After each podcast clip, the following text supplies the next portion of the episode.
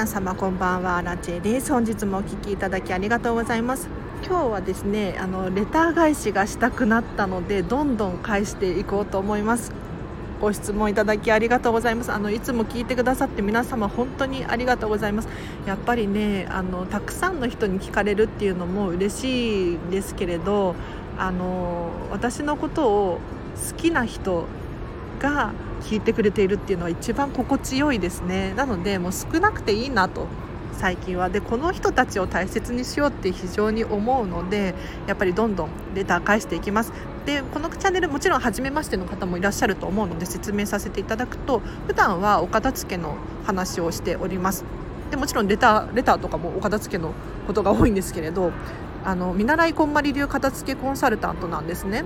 でお片付けによる効果だったりメリットっていうのを話しておりましてもうご自身が皆様がお片付けしたくなるようなお片付けするとお金増えるんだわーいみたいな感じで話をしています。なのでえっと、今日はレター返しなのでちょっと雑談っぽい話をするんですけれどいつもはですね、えっと、イメージはメンタリスト DAIGO さんみたいな感じであのここはこうでこうでこうなんですみたいな話をしたいなって思っているんですが今日はちょっと割と素のアラチェというかっていう感じで聞いてもらえればなって思います。はいいつもありがとうございます。じゃあ早速レター返していきますね。まず質問を読ませてください。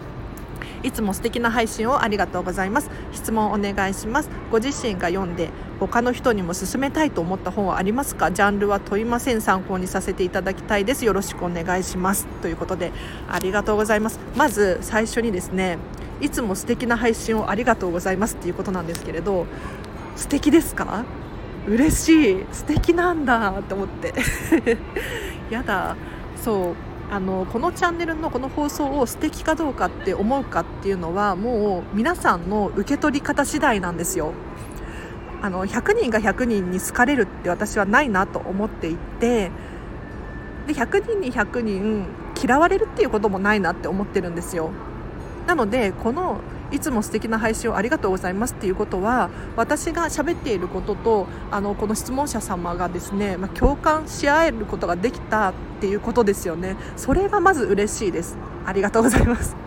で質問ですね。えっ、ー、と私が読んで他の人にも勧めたいと思った本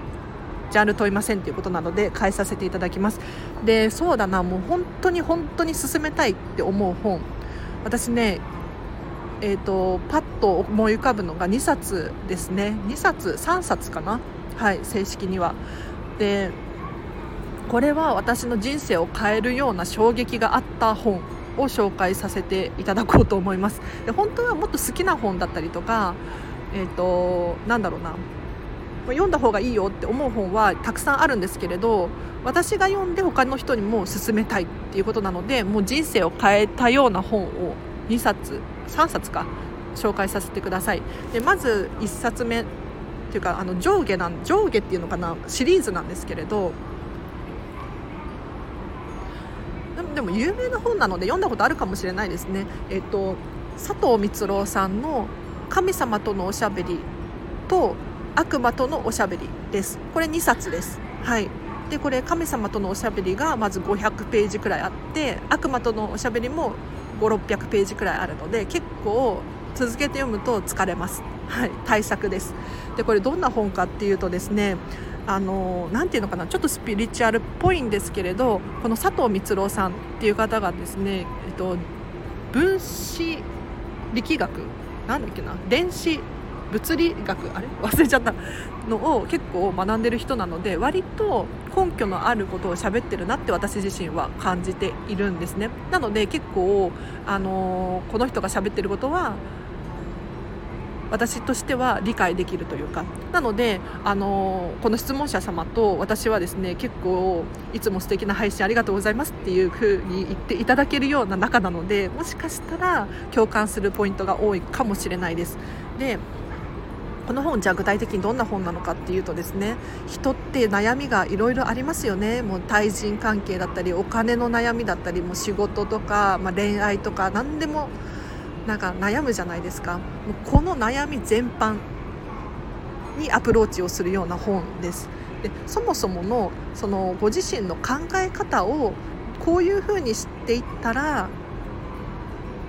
もうちょっと悩みが減るかもしれないよっていう感じの本ですね、まあ、ざっくり言うと。そのこのね2冊合わせてって1000何ページをざっくり言うとこんな感じになります。はい、で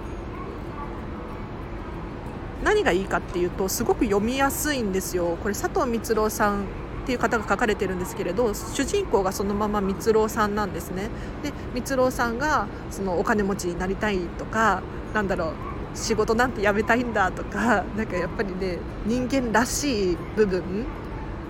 うんお金持ちになりたい幸せ幸せになりたいっていう悩みを抱えているところに神様がやってくる悪魔がやってくる。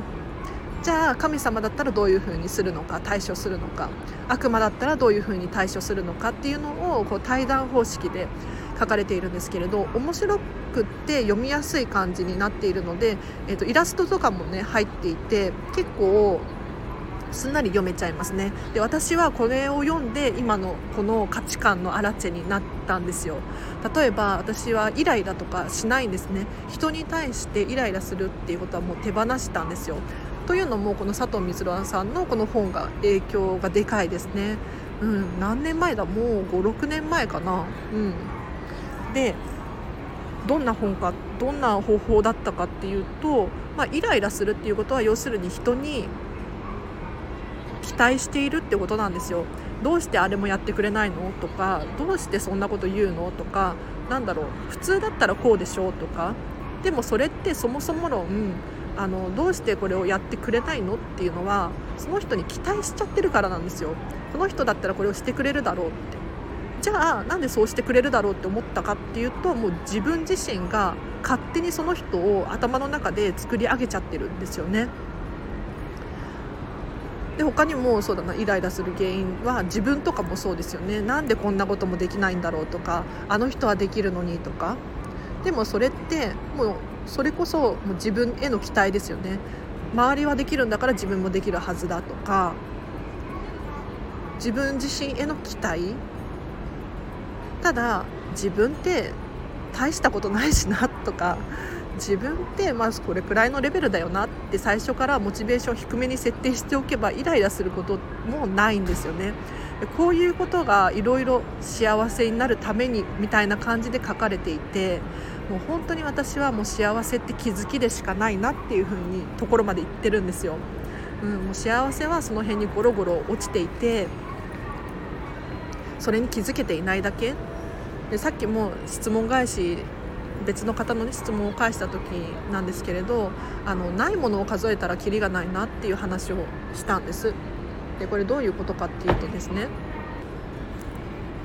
例えばお金もないしなんだ広いお家もないし生まれた環境が悪いしとかっていうのをどんどん数えていったらキリがないんですよ。ただもうあるものを数えるあったかいお家があって今日もまあ生きているっていうか太陽は昇るしね朝目が覚めることができた。あるものを数えると幸せって気づくことができるんだよっていう。そこまでは書いてなかったかな。私の解釈ですそれは。はい。はい、なので、あの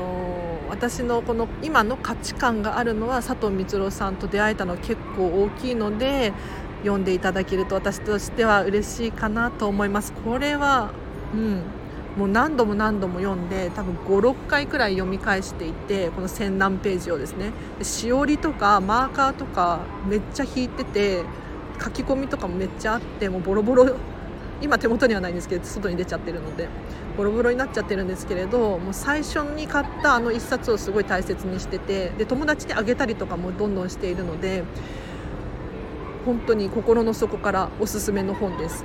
はい、で今、オーディオブックとかもあるんですよ、アマゾンで。そう聞く読書ですね、簡単に聞くことができるので、これも後でリンク貼っておきますので、ぜひチェックしてみてください。であとおすすめの1冊なんですけれど、これはね、全然違うジャンルなんですが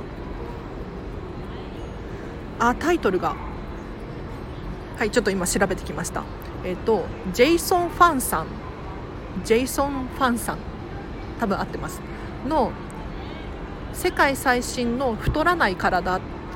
ていう本がおすすめです。これもね結構500ページくらいある分厚い本なんですけれどおすすめです。で何がおすすめかっていうとあの太らない太らないとか痩せるとかって今までなんかいろいろ言われているじゃないですか。いろんなダイエット法があったりとかするじゃないですか。で、まあ、結局のところこうだよねっていう何ていうのか正論？こうでこうでこうだからこうなんですっていうの。結構科学っぽいちょっと難しい本なんですけど私はね刺さりましたね。で一番何が刺さったかっていうと太るとか太らないとかそういうのじゃなくってあのこの世ってお金で回ってるんだなっていうふうに思っちゃったんですよ。例えば朝ごはん食べるといいよっていうのもえっ、ー、と誰でしたっけ？エジソンでしたっけ？あのトースターを開発した人がトースターを売りたいがために朝ごはんを食べるといいよっていう風にこうね話をしたなんていうのが有名な話なんですけれど世の中って、まあ、例えば朝ごはん商戦みたいなシリアルとかあるじゃないですか。もともとその朝ごはんって食べる必要ないっていう風に言われていたんですけれど最近はちゃんと毎食3食食べましょうみたいに言われてるじゃないですか。これって結局お商売だなとか他にもなんだろうな。病気治せる病気とかも例えばワクチンとかもそうなんですけれどお金儲けなんだなっていうふうに思っちゃったんですよね。うん、で何がお金儲けかっていうと例えばあのワクチンって打つと感染症が予防できるじゃないですか。でこれは正しい知識なんですよ。ただ一方で、えーと、感染症がなくなってしまったらお医者さんたちは困りますよね。病気の人がいなければあの治療できないので、はい、なので例えばそうだな子宮頸がんのワクチン危ないよなんて話があったりしたじゃないですか。これって本当にそうなのかっていう話なんですよ。あの確かに一部の人はアレルギーがあったりとかするので危ないかもしれないです。でこれは確かにその部分もあるんですけれど一方でその、まあ、たった何パーセントかの人のために残りの人たち全員を危ない目に遭わすのかって言ったらちょっと疑問ですよね。うん、でそういうことであのワクチンのデマが流行ったりとかしてワクチン産業がこううまく回ってない現状があるんですよ。でこのコロナもそうなんですけれどあの本当はお金をめちゃめちゃ出せばあっという間にワクチンって作ることができるはずなのに今世界はそれに対応できてないんですよ。本当はだからそういうデマがとかなければみんながワクチンを使うことをしてでみんなが使えばと需要と供給なので、えーと、需要が高まって供給も増えてでこの循環が進めば進むほどにワクチンを作る技術っていうのが上がってあのワクチンを早く作ることができるんです。なので新しい新種のウイルスが出たとしてももうすぐにワクチンを作ることができる。ただこれは技術はあるにもかかわらずお金がないんですよ。要するにワクチンを打つ人が少なすぎてお金が足りない。要するになんかこの世の中ってお金なんだなって思ったんです。だからそこの太るか太らないかっていうのにあの関心があって買った本だったんですけれど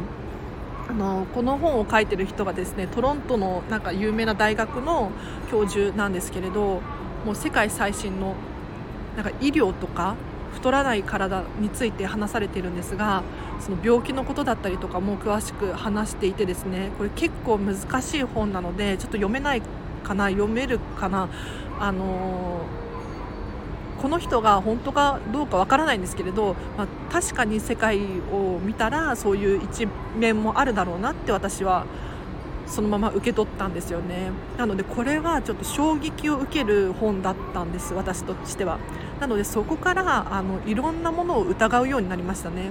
で、まあ、疑うっていうのはいい意味で疑ってるって感じです。要するにみんながいいって言ってるから本当にいいっていうわけではないですよね。あの自分が良ければ世の中ってそれでいいかなって私は思っちゃっていて自分が心地よい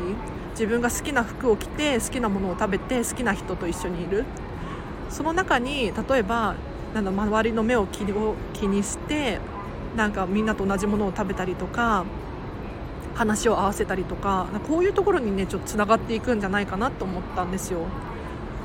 やはり自分が何を信じるのか信じないのかっていうのも大切だなってこの本に出会って思いましたねでこの本万人受けする本じゃないと思うんですなのでもしかしたらご質問者様嫌いかもしれないんですけれどあの私はですね結構この本ぐさっときてですね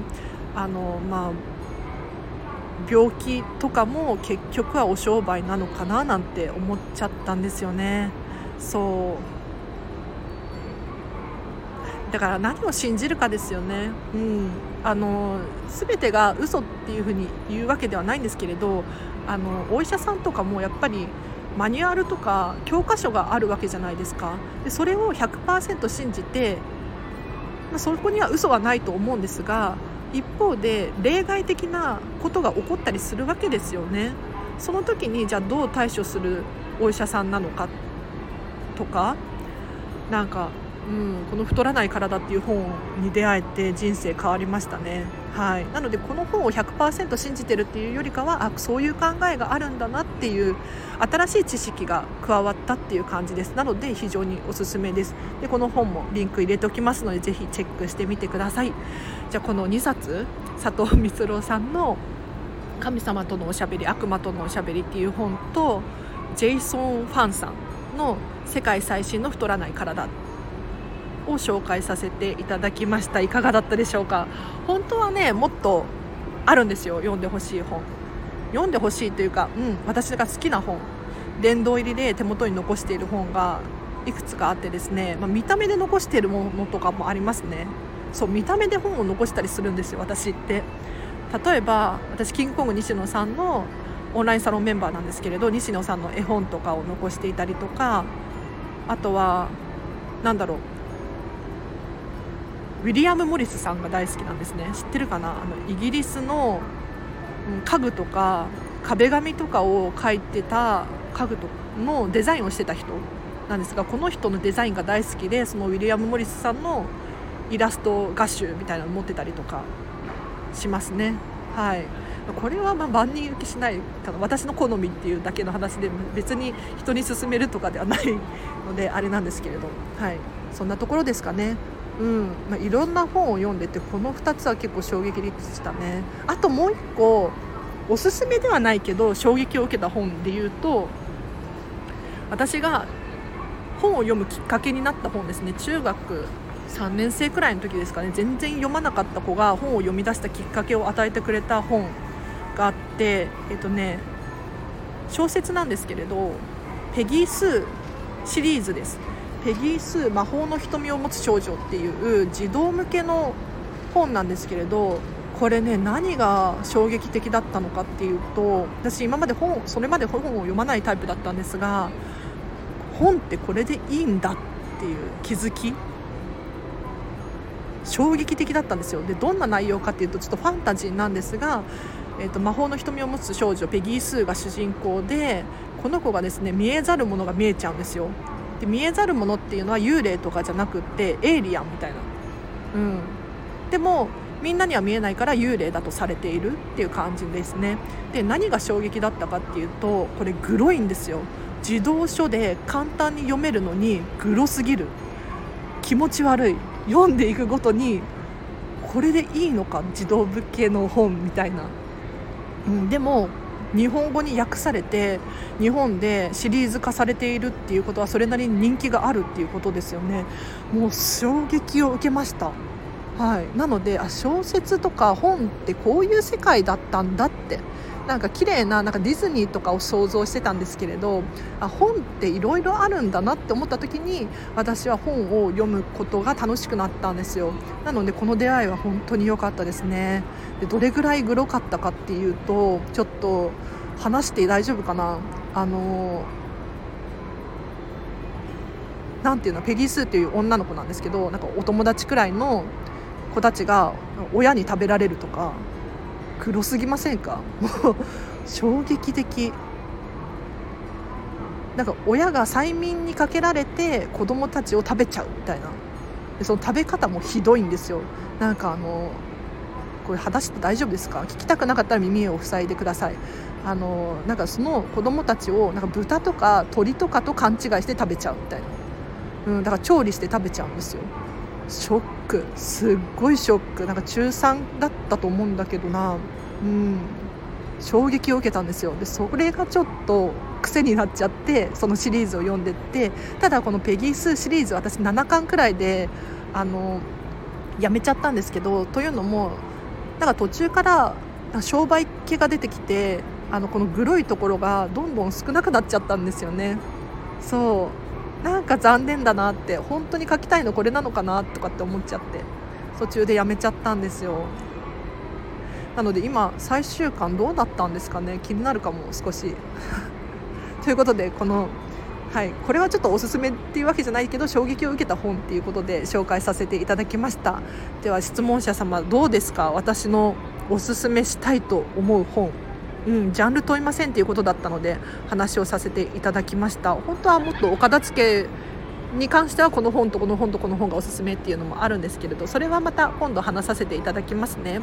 はいということで私はですねこのいう本を読んでこういう価値観がある人間ですっていうことを共有できて私としてはすごく満足しております。はいあのいつもはお片付けのことを喋ってるんですよ。